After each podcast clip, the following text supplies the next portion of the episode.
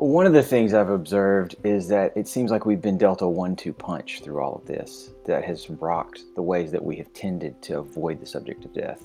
What I mean by that is, on the one hand, you've got every day, every newspaper is posting death counts that are rising steadily. So you've got death in the public eye in a way that it often isn't. At the same time that that's happening, we've also been deprived of some of the things we most typically use to distract ourselves from the fact that we've always been dying. We've just typically had a lot of toys to, to play with to keep ourselves from having to think about it. And some of those have been taken away.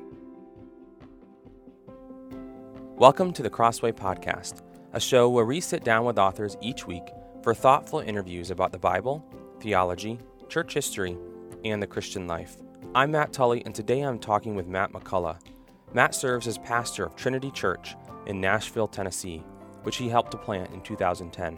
He's written articles for Nine Marks and the Gospel Coalition, and is the author of Remember Death The Surprising Path to Living Hope from Crossway. Today, Matt and I discuss how thinking and being really honest about the reality of death can paradoxically free us to find hope and joy in God like never before. He reflects on our culture's strategies to avoid death at all costs, highlights how COVID 19 has brought our mortality to the forefront of our collective consciousness in a unique way right now, and discusses why the practice of intentionally remembering death finds support in both Scripture and church history. Let's get started. Well, Matt, thank you so much for joining me on the Crossway podcast today. Uh, it's my pleasure, Matt. Appreciate you inviting me. So I think this COVID nineteen pandemic that we're still we're still enmeshed in, and it's probably going to be a long time before we, you know, actually feel like we're through it and things are back to normal for all of us. It, it has felt like a whirlwind, and I think probably for certain people more than others, but all of us have experienced that. And I know for me, one of the things that stood out the most is that never in my life up to this point have I seen daily death counts like we're seeing now. You know, every day we read uh, about the U.S., how many people have died, and then even around the rest of the world. And so I wonder, as you've observed that dynamic and just the the pandemic as a whole and the impact it's had on our society and the world uh, more generally. Have you observed anything about just the way that we are talking and thinking about death um, through this pandemic? One of the things I've observed is that it seems like we've been dealt a one two punch through all of this that has rocked the ways that we have tended to avoid the subject of death. What I mean by that is on the one hand, you've got what you mentioned already. Every day, every newspaper is posting death counts that are rising steadily, and at, at rates now that are just almost so high that they're abstract and tough to get your mind around. It's staggering. Yeah. Um, so you've got death in the public eye in a way that it often isn't. Um, so that's that's punch number one. But then punch number two is that at the same time that that's happening, we've also been deprived of some of the things we most typically use to distract ourselves from the fact that we've always been dying. Like that part's not new. the, death rate is still going to be 100%. You know, the, the, whether it's COVID 19 or something else, it's still going to happen. We've just typically had a lot of toys to, to play with to keep ourselves from having to think about it. And some of those have been taken away. So for me, it's it's often sports that I escape through, or I just just to, I think it's fine. You know, it's there's there's a lot of good in that. Uh, I, I stand by it, and I'll once once they're playing sports again, I'll be watching. But my goodness, there's nothing to watch. I mean, we I open my ESPN app every now and then, and they're they're apparently airing people playing Xbox against one another, and and and that's their lead stories. You know, so at the very time when we most need distraction, uh, some of our favorite distractions have been taken away. We can't go out to a bar anymore. You know, you, you can't go even go out and eat a nice dinner on a date with your wife. You're stuck at home. And Netflix is still there, maybe, but but a lot of the things that we would use to distract ourselves aren't. So um, that that one-two punch, I think, is is one of the things that interests me the most, and I think it'll be interesting to continue to watch what that does to the public consciousness on, on around death. Right.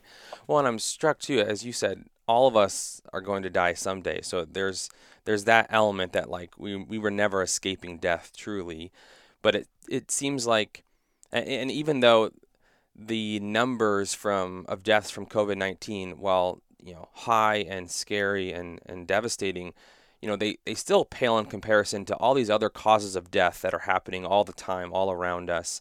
And yet, it seems like it's easier for us to ignore those other things, other causes of death, the prevalence of death um, that was around us, that always will be around us, uh, even though you know now it feels like it's a little bit more prominent uh, because of this pandemic in particular. So you you mentioned distraction as uh, kind of something that maybe we use generally speaking. Can you elaborate on that? Like what what's behind that? What does that look like for a lot of people? What's behind the uh, the urge to distract ourselves from mortality? Yeah, I, I, it's definitely nothing new. Uh, uh, Pascal's uh, famous book, this collection of thoughts that he had on life and um, and and the meaning of it all, uh, talks often of death. And one of the most in, interesting insights to me in that book is how is it, even then, hundreds of years ago, he's talking about our tendency to entertain ourselves as a way of numbing the pain. Like when, when you're just alone with yourself and you have to actually think on the fact that everything important to you is passing away with time, and you yourself won't live forever. Uh, well, that's not pleasant that hurts. And so, I mean, even back then, everyone had a vested interest in trying to numb the pain or just take their mind off of it altogether. He he talked about that often, and he could not even imagine all the the, the, the ways that we have at our disposal to, to distract ourselves from from you know Netflix season after Netflix season where you don't even have to click next episode. They'll do that for you. You know, just sit back and put your feet up and let it wash over you. Uh, the the the um, the ways that we can escape are just unprecedented um, compared to earlier times, though the urge to escape has always been there. And I think it makes sense because death is justifiably a horrible thing to think about. Um, it, it, it is a terrible reality. And if you're facing it without hope, then I think probably better to, to distract yourself than to than to deal with that. Um, yeah, not think about it till you absolutely yeah, have to delay it till it's absolutely at the very last minute possible. Now, I think that's foolish. You know, the Bible has given us categories for that kind of thinking. There's wisdom and foolishness, and wisdom is living in light of the world and, and, and the way the world really is. Foolishness being living in some sort of denial of the way that the world really is. And so, distracting ourselves from death is something the Bible would call foolishness. But I think it's a foolishness that makes sense when the reality and then facing up to the reality leaves you alone in a world that is indifferent to you. Hmm. So, do you think um, like fear of death is? I guess how how big of a motivator is the fear of death in just the the saturation that we have in our culture in particular in this time uh, in in the U.S. say behind just the the the culture of distraction that we live in. It does seem like there is just huge industries devoted to just pumping out as much content and entertainment as they can, spectacle. Um, and I, I, guess I wonder, like, how much of a factor is the fear of death as a motivator behind yeah. all of that? Well, Pascal would say it's a huge one. I mean, it's it's tough to quantify, right? There's not going to be any kind of study that can separate out the different factors and, and, and put them in a pecking order, but I think it's a huge factor behind it. Um, uh, I think I think one of the reasons is that so many people in a more secular society like the one I live in um, are are facing the reality without hope. They have isolated themselves from outside powers, from a supernatural realm that inter- interacts with them in this world, and that means they're trapped here with whatever is true here, and under the sun is the way Ecclesiastes would put it. And um, if you're alone with death under the sun, um, how much more reason to to try to numb that pain and, and, and, avoid that reality. So yeah, I don't know. I don't know how much, but I, I think it's a lot of it. It's a lot of what drives mm. it. So I've I've often wondered why then, um, if that is true, that so much of our entertainment culture is is ultimately motivated by not wanting to think about death. Why is so much of it focused on death? I mean, there's movies and books um, video games. You know, the, the, so many of them are s- centered on death in different yeah. forms. yeah, Do, right. Have you ever thought about that? Like, what might be behind that? Yeah, definitely. Though I mean, I, though I had, I, I can't take credit for having thought about it. It was something that was put on my radar by a really helpful sociologist writing decades ago, who before he even had he had no category for a zombie movie he was already all over this reality that we're now living with, what you've just described, that death is everywhere in the popular culture, but that because we've suppressed talk that's honest and straightforward in life, like real, real life, like about the reality of death, um, we, we can't get rid of the urge to, to, to confront it. That's deep in us. There's a, there's a gnawing sense that it matters. But what happens when you put a lid over honest, straightforward conversation is that like, perverted forms of this reality just bubble up um, and, and, and, squeeze their way to the surface. Uh, this sociologist compared the way that we will talk about death in our culture to the way that sex was viewed in earlier cultures where there was kind of a taboo over polite, honest conversation about it, where it was hidden from public view. And then you get the birth of pornography as, a, as, as distorted, perverted forms of it bubbling up because sex is just something that matters to us. And whether you talk about it straightforwardly or not, it's going to be a, a thing. He, he noticed that the same reality was, was happening around death in the 20th century, that straightforward, honest conversation had been banished. It was impolite, it was morbid, it was a distraction from the happiness we're all looking for. Uh, but you can't keep it down, is what he said. So the, the title of his essay was "The Pornography of Death." That that he predicted death would find its way into popular culture in some vastly perverted forms, and I think that's what we see. And what I mean by that, let me, let me let me take another pass at this. What I mean by this perverted form of death in popular culture is that the deaths we see are deaths that are just not normal, that are detached from from my experience of life and, and that are very not uh, unlikely that I will ever experience them. I mean, the chances that I will die in a zombie apocalypse are very, very, very low. Um, and thankfully, uh, also very unlikely I'm going to be killed by a serial killer, you know, or get up involved in some sort of mob hit takedown. So, so the kinds of deaths that are on TV every night or in, on Netflix, um, these are the kinds of deaths that that quote unquote normal people are unlikely to die. So, in seeing death in those forms, what we're actually doing is not confronting death, but reassuring ourselves that we're not ever going to die. Mm. Because if that's what death is, I mean, I'm like that. That's not going to happen to me. It distances it death distances from us, us further. From death, yeah, it mm. distances us from death rather than than helping us to actually confront it. Yeah. So near the beginning of your book, you you ask readers a pretty intense question, uh, and I wonder if I can turn that question around on you and okay. right now and have you answer that. So the question is, when was the last time that you thought of the fact that you will die? So I wonder how would you answer that question right now? Wow, I mean, it's not it's not quite fair to probably to turn it around on me because I am probably one of the more morbid people that you've spoken to. Uh, I, I, I, do think about it often. I, I don't I don't think about it wondering when am I going to die or how am I going to die. I'm not fixated on it in that sense. But I think every day it occurs to me, crosses my mind, or something I reflect on the, the, the brevity of life and the fact that mine's not going to last. Um, I think it's an everyday thing for me. Yeah, and it, it, it'll come out in different ways. Um, it, it, it's not a. I have not, at least not right now, have have some sort of practice where I you know, at this time every day get some sort of alert that reminds me to think about it. It's not like that. You could do that. Um, it's more that different. I, have just, I think, trained my eyes to recognize it when it comes up. So, so for this morning, for example, before I uh, before I started work, I just watched my children playing with their backs to me, Legos uh, on the floor in in their in their room. They had no idea I was watching them, and I'm just I'm just watching them play with each other in this world they've built for themselves, having a blast, completely immersed in it. And I, am thinking about how small they used to be and how big they look to me now and how quick that happened and how, you know, in a flash, they're not even going to be at my home anymore. And I'm thinking about all that in the space of five seconds. You know, it just hits like a wave. And for me, I've learned to recognize and label that as an experience of the grip of death on the beauty and wonderful uh, life, the beauty of this wonderful life God has given to me now. That the things that are beautiful and precious in it are temporary. Uh, I don't get to hold on to these gifts forever, and that hurts me.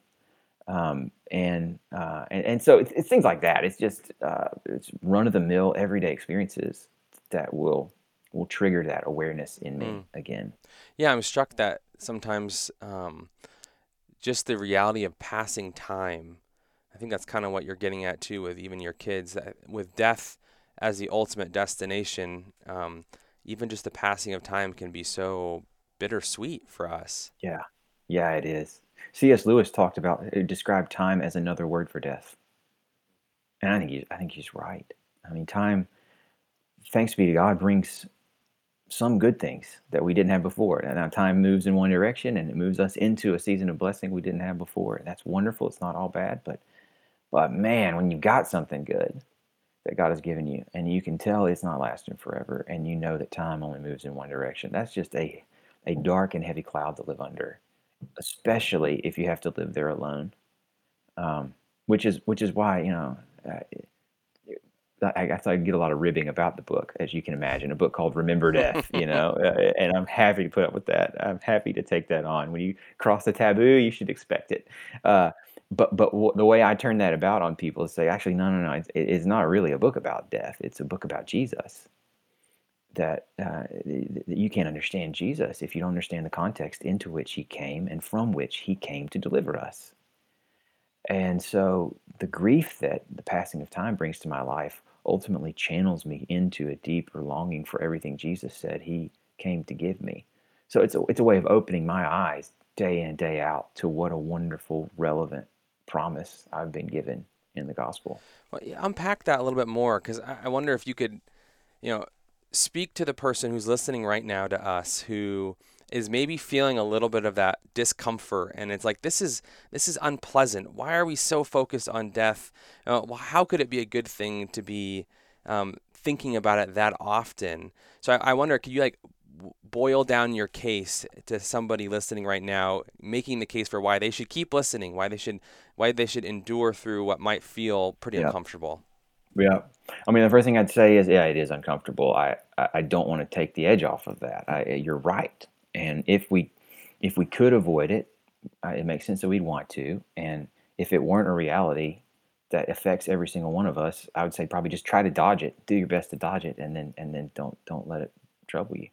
But, but because it is a reality that affects all of us, whether we want to think about it or not, then the two main reasons that I think it's important to go here through the discomfort are wisdom and hope. So, again, the Bible talks about wisdom as an instinct or skill for living well in the world as it is. That means facing up to what's true. That means resisting the temptation to deny what's true, um, to, to, to, live in a kind of falsehood or denial. Um, the, re- the reality is there's nothing we can do to, to avoid death, so we may as well be ready for it, think about it, recognize it, grapple with it. Otherwise, it's, you're going to be affected by it and not necessarily know what it is that you're being affected by. If, if you've banished death from your mind and conversation, um, then when you experience it as you will, not just the not just the final death, but but the many um, little deaths along the way in the loss of good things that time take away from us um, you won't be able to properly diagnose what you're dealing with. If you can't diagnose it correctly, you can't ever cure it. So you'll keep trying to slap band-aids on gaping wounds or, you know, uh, uh, just try to numb the pain when what you need is antibiotics. It, it's so, so uh, wisdom is about diagnosis, about recognizing what it is I'm dealing with. I want to put the right label on it. And yeah, that hurts, but it's the, it's the only path to healing. And that leads to hope. So wisdom and hope. The other reason is hope. Um, you know, as a, as a pastor, my main job is to try to help my friends that I pastor understand why Jesus is such wonderfully good news. What is it about him that meets us where we are and offers us more? And um, Jesus' language, what he says about himself, and Jesus' works, what he did, are um, are not sensible. They don't make any sense apart from the reality of death that he came to confront. So, if we want to know why Jesus is such good news, we need to know why death is such bad news. And if you face up to it, then actually it gives you a stronger grip on the hope that Christ offers. Um, when when you think that your biggest problem, uh, the, the, when the, when or rather when the problem that weighs heaviest on you is a more short-term horizon kind of problem. Like, am I going to finish my training and get the and get the credential that I need to? That's a lot of folks in my church. Will I, on the backside of that training, have a job that allows me to use what I've trained? And and Will I then get tenure with the, the job that I've that I've gotten? Will I find a spouse? Will I have children? Will I be financially secure? A lot of the folks I'm pastoring are younger, 20s and 30s. They're on the way up this ladder. And when you think of your biggest problem as that rung that's just out of reach that you haven't grabbed and stepped onto yet, um, then then when Jesus starts talking about eternal life, like he's talking to somebody else. He's not talking to you because that has, seems to have nothing to do with that rung that is your like sole focus and attention. Um, but if you realize that even if you even if you get to the top of that ladder, that what's what's at the top of it, at the end of your life is is an ending that will take away everything that you build for yourself. If, if you see that about yourself, then then now Jesus' words all of a sudden have a relevance you didn't recognize before a relevance to today, a relevance even to whether or not you get to that rung you'd like to get, to whether or not you finish your training and how you cope with it if you don't, and whether or not you get that spouse you hope for and how you cope with it if you don't. Jesus becomes good news when you see him in light of what he came to do, um, rather than judging him solely based on the sort of short-term tomorrows you're you're otherwise living for. So it seems like people can often, and maybe all of us struggle with this at different times and in different ways at the same time. Uh, but on the one hand, I resonate with what you've said about watching your kids and having this acute pang of um, the passing of time and just the loss that comes with that. Even as kids, you know, to take that example, grow and develop, you want to see them grow, you want to see them develop, but there are things that are lost in that process because of time. Um, so that's on the one hand. But then on the other hand, and that can lead us to hold on to things maybe and, and to, to not want to let go. Uh, and on the other hand, I wonder if sometimes people find themselves in seasons when they just are sort of floating through life and they they don't really have a sense of what's changing and what's passing. You're you're kind of so oblivious or you're so focused on something that you're you miss the fact that you know you're losing things or things are changing more quickly than you might realize or want. So I guess how do you um, does that second category of maybe being oblivious to the passing of time, not realizing what what you are, what's changing, what you're losing, because you're so focused on maybe the future or um, your goals. How does that fit into this conversation? Well, yeah. I mean, if, if, if what's keeping us from grieving the passing of time is that we're very future oriented, goal driven, then I think there's another way in which death puts us in our place and helps us to connect with Jesus. This is the um, this is the help that Ecclesiastes gives us. So uh, you know, Ecclesiastes is written from the perspective of this wise, wealthy, successful person who had it all, and then realized that what he had was just wind, striving at wind, vanity, empty, meaningless. So for the person who's chasing tomorrow, I mean, let's say they get everything they hope for and all their wildest dreams. They probably won't match what that guy had. He had everything. And his wisdom perspective tells that person before they've gotten there that when they get there, it won't be what they think it is. At the end of that ladder is death. That's what he says. So, so hanging over the the futility and frustration of Ecclesiastes is the, the problem of death. He comes back to it over and over and over. I mean, I, I built all these wonderful things, all this wealth, but what what's going to come of it? I'm going to leave it to the guy who comes after me, and I'll be forgotten. That's what he says and he's right. so, uh, so let's say in your wildest dreams, all your wildest dreams come true, that, that you meet every single goal you've set for yourself. Uh, one day, all of that will be taken from you. Um, as, as, another writer, I really appreciate put it. It's like what you're building is is basically a sandcastle in a rising tide. And one of these days, it's going to be swept away. So you could either try to defeat death through your work and bring into your work frustration, fear, anxiety, um, and then eventually, best case scenario, the realization that once you've arrived, it's not what you thought it would be. Or you can take Jesus into your work with you. You can rest in the work he's already done once and for all to defeat death. You can stop trying to defeat death in your work, trying to make a mark, trying to accomplish something that won't that will survive and maybe even outlive you and just let your work be what it was always meant to be, which is a chance to glorify the God who made you, um, to, to do work in His name that honors Him and loves your neighbor. Um, so that, that's the way I'd come at somebody who's living for the future. Like if they're not paying attention to the passing of time, help them to see that tomorrow, which they have likely they have likely filled in their minds and their hearts with all of their highest hopes is actually not the friend that they think it is. Tomorrow is not when you arrive, tomorrow is when you die. That's what lies at the end of this road. Unless Jesus. And if Jesus is at the end of this road, then he can be on the road with you too. I mean, the, the relevance of what he's already done can shape what you do now in a way that you, that you may not have really tasted yet. So I, I love um, Christian history. I love reading biographies. Um, and one of the things that anyone who appreciates Christian history and, and maybe just general history uh, and, and has read a little bit about it, that's most obvious is that, man, these people had a much closer, more real, tangible sense of the reality of death than we do today. It just it seems so much more real uh, as part of their experience. So I wonder, what do you think are some of the factors behind that? We've we've talked about our culture of entertainment today uh, maybe facilitated by you know communication technologies and video and all that. But are there any other things that you you see in our culture that maybe make it easier for us to um, really make good on that impulse, that natural impulse to try to ignore death or, or downplay death?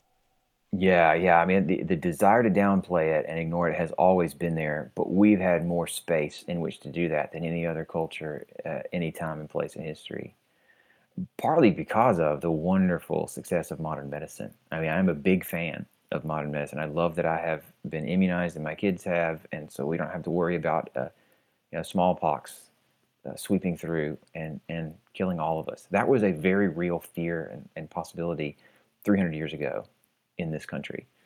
Um, so, so one of the big one of the big factors has been modern medicine. So, and, and there are at least a couple things going on there. One is things that used to kill people early in life and keep death at the center of life in the home um, have been pushed back. So through trauma care, uh, emergency medicine, immunizations, um, uh, and and just the remarkable success of pharmaceutical industry. It's it's wonderful that a lot of things that would have been um, would have been lethal quickly uh, are not anymore.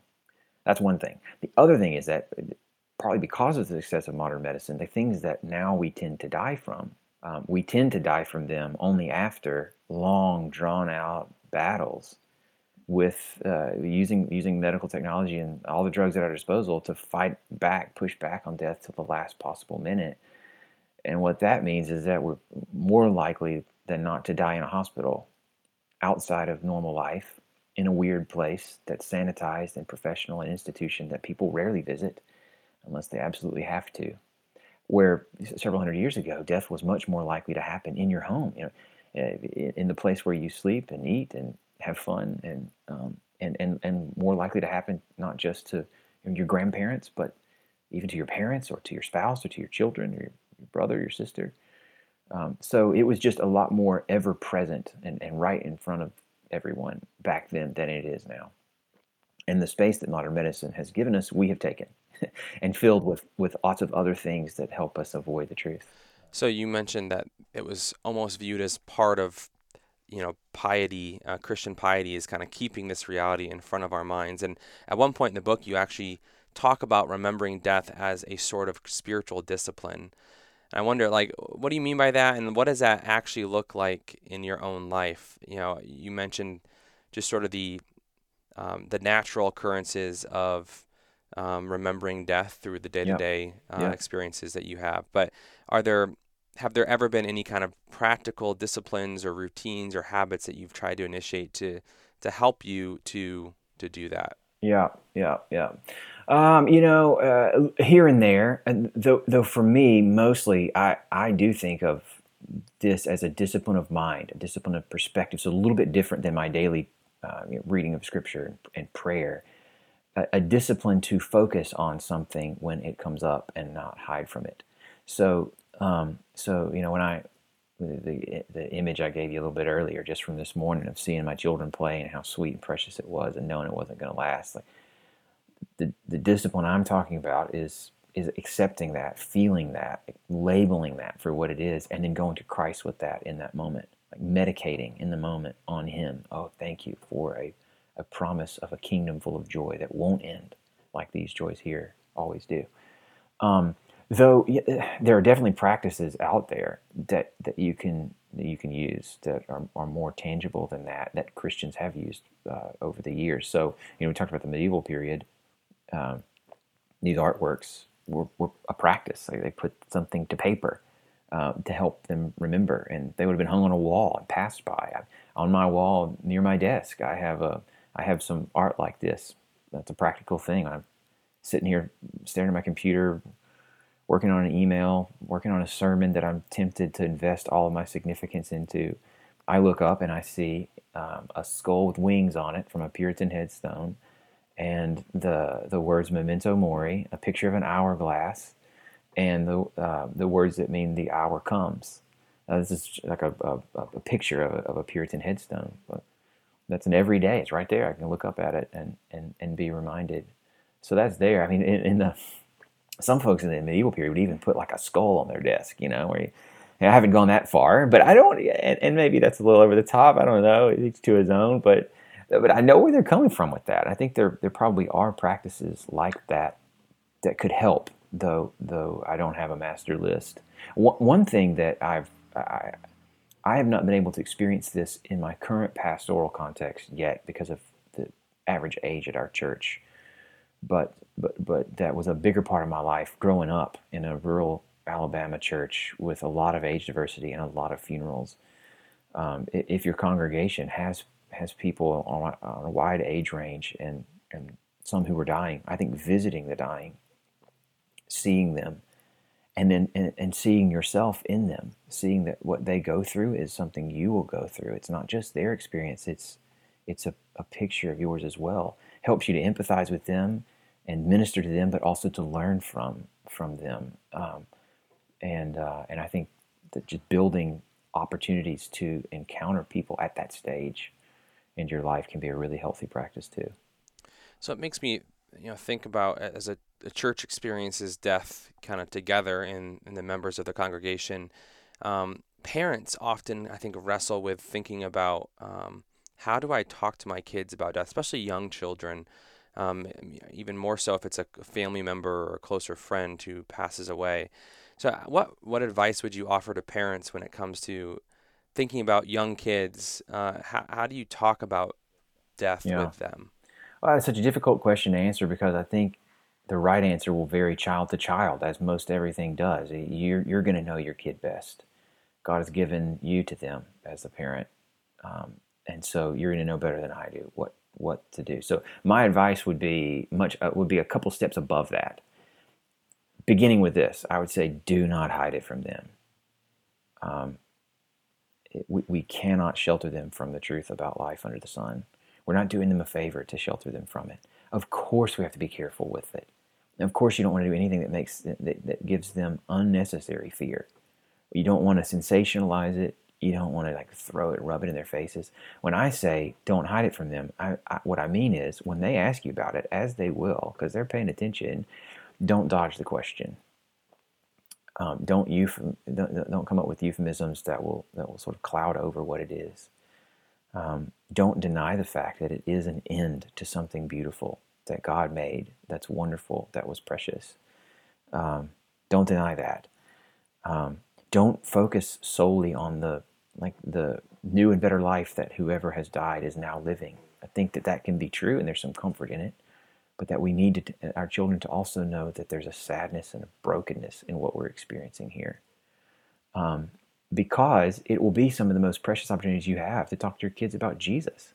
When you talk to them about death, never do that without also talking to them about this is why Jesus came. He says He's the resurrection and the life that if any of us believe in him, we won't die, but we'll live like he does. Um, it, it, gives you something, it gives you more context for talking about the joy of Easter when you've, when you've helped them see death first. I think that you hit on something that I know I've wrestled with at times, and I think um, others often wrestle with, especially when, when we ourselves are feeling um, grief over someone passing away, is just we can almost feel a little bit torn. On the one hand, um, we know that we're sad, we know that we feel pain, we know that we feel loss, and sometimes that can be so overwhelming. And yet, on the other hand, we might feel this pressure that, like, but I know that I have hope, and I know that that person had hope, and I know that they are in a better place with Jesus, and their pain is gone, and we can feel like, well, because of that, I should be happy for them. So, I, how do you how do you bring those two things together? How should we think about those two yeah. realities? I think that Jesus gives us permission to experience both through the model he gives us at the tomb of Lazarus. So here, here, here's the situation that he orchestrated. Lazarus is dying. He knows ahead of time. He has the power to heal him. He chooses to wait longer before he goes, just so that Lazarus will die. And says it's so that they might believe in him. The reason that he's waiting, the reason he's that he's making sure Lazarus dies first, is so that they can believe in him. So he's in complete control. He knows what he's doing. He's got a he's got a new heavens and new earth oriented end game here. Uh, but when he gets there, and he actually sees where his friend is buried and he sees the pain of his other friends who are grieving the loss of this man he grieves with them he's moved by it knowing that minutes later he's gonna he's gonna raise this man to new life um, that's a little bit mind-boggling but it's a model nevertheless we don't have to understand how all of the divinity and humanity of jesus interacts in that moment to be guided by it to grieve as he did to cry like he cried to be angry even at the reality of death and the grip that it holds over us. Uh, but then to look through him, the resurrection and the life, to what he said he will do. So, um, my my pushback to to what maybe our more normal Christian funeral culture right now is that celebrations of life are not enough. It's fine to celebrate the life. God's great. If we're talking about a, a Christian who has died, we should celebrate the gift of that person to us the gifts God gave to them, what God did in their life, and we should celebrate the fact that to be absent from the body is to be present with the Lord. We should celebrate all of that. But if that's all we do, we're guilty of what theologians call an over-realized eschatology, where, where we're living as if we have already experienced more of the victory Jesus has won than we actually have. That we're still actually in the not yet. And in the not yet, we grieve. We see and experience the pain of death we shouldn't try to pull that sting ourselves by turning our attention only to celebrating life. We should acknowledge the sting is still here. We still feel it. Only Christ can pull it. He'll do that in His time. Um, and in the not yet, we grieve and hope. Yeah. Maybe along those lines, then, I wonder if you could speak uh, just to our current situation right now with, with coronavirus going around and with the reality of, of hearing these death numbers every day and just kind of being confronted in a very visceral way each day uh, with the, the crisis that we're in right now, what encouragement would you give to anxious Christians who just, you know, they believe the gospel, they, they have the hope of eternal life with Christ, uh, but they are still struggling. They're struggling with fear that they could get sick, that their loved ones could get sick, and um, so, what would you say to that person today? Uh, you know, I'd say I wish I was sitting in front of you and could ask you more questions so that I could figure out exactly where your fears are coming from because the answers I'd give would vary a lot person to person. But at the risk of saying things that aren't going to be helpful to everybody who's listening, I mean, I'm going to I'm going to give you a couple talking points that I'd want to try to push. One is um, I, I would try to encourage people to see that the where that the, the, the death as they're confronting it in this coronavirus time. Um, death as a as a bigger reality that this is just one manifestation of. Now, it really isn't new. So, in, in, at one level, nothing has changed except another cause of death we weren't thinking about before is is in front of us, and it affects us, and it affects people that are precious to us. But but the reality of death behind it, well, that's always been there and the parents that we're worried about, the children that we're, we're worried about, they, they are they are going to die of something, and and so um, I, I want to put coronavirus in its place. Honestly, I think it is serving us by bringing death into the public conversation in a way that it hasn't been for a long time. That's a good thing. But if we just treat coronavirus like you know, a death from a mob hit or death from a zombie apocalypse as just one more thing that we might can avoid and hope to avoid, and that's what death is, then then we're not we're not learning from the moment like we need to. Um, we need to we need to see death, capital D, behind it all, and realize that was always a problem for us, and and then think about the fact that Jesus has always been there to solve it. So he's not any less capable of, of bringing beauty from the ashes of this epidemic, this pandemic, than he, than he was able to redeem the life of, of those lost to any other cause of death. He's still there. He's still risen. He still reigns. And he still offers resurrection and life to anyone who trusts in him. So I would, I would encourage people not to try to, um, not to overreact to this particular cause of, of death, to grieve it as it affects you. If, if, if you get this sickness, if someone you love gets it and, and dies, that is worthy of, of grief. Jesus grieves that. Um, but then to run to Christ in it, He's still there. He's still ruling. Nothing has changed. This is not this is not changing what's true about the world or about Him and what He can offer. Uh, I, I want to try to work those things in, but again, I you got to get in front of the person and hear where they're actually coming from to know how to apply that comfort in a way that won't be cold comfort, but genuine comfort. Spoken like a true pastor.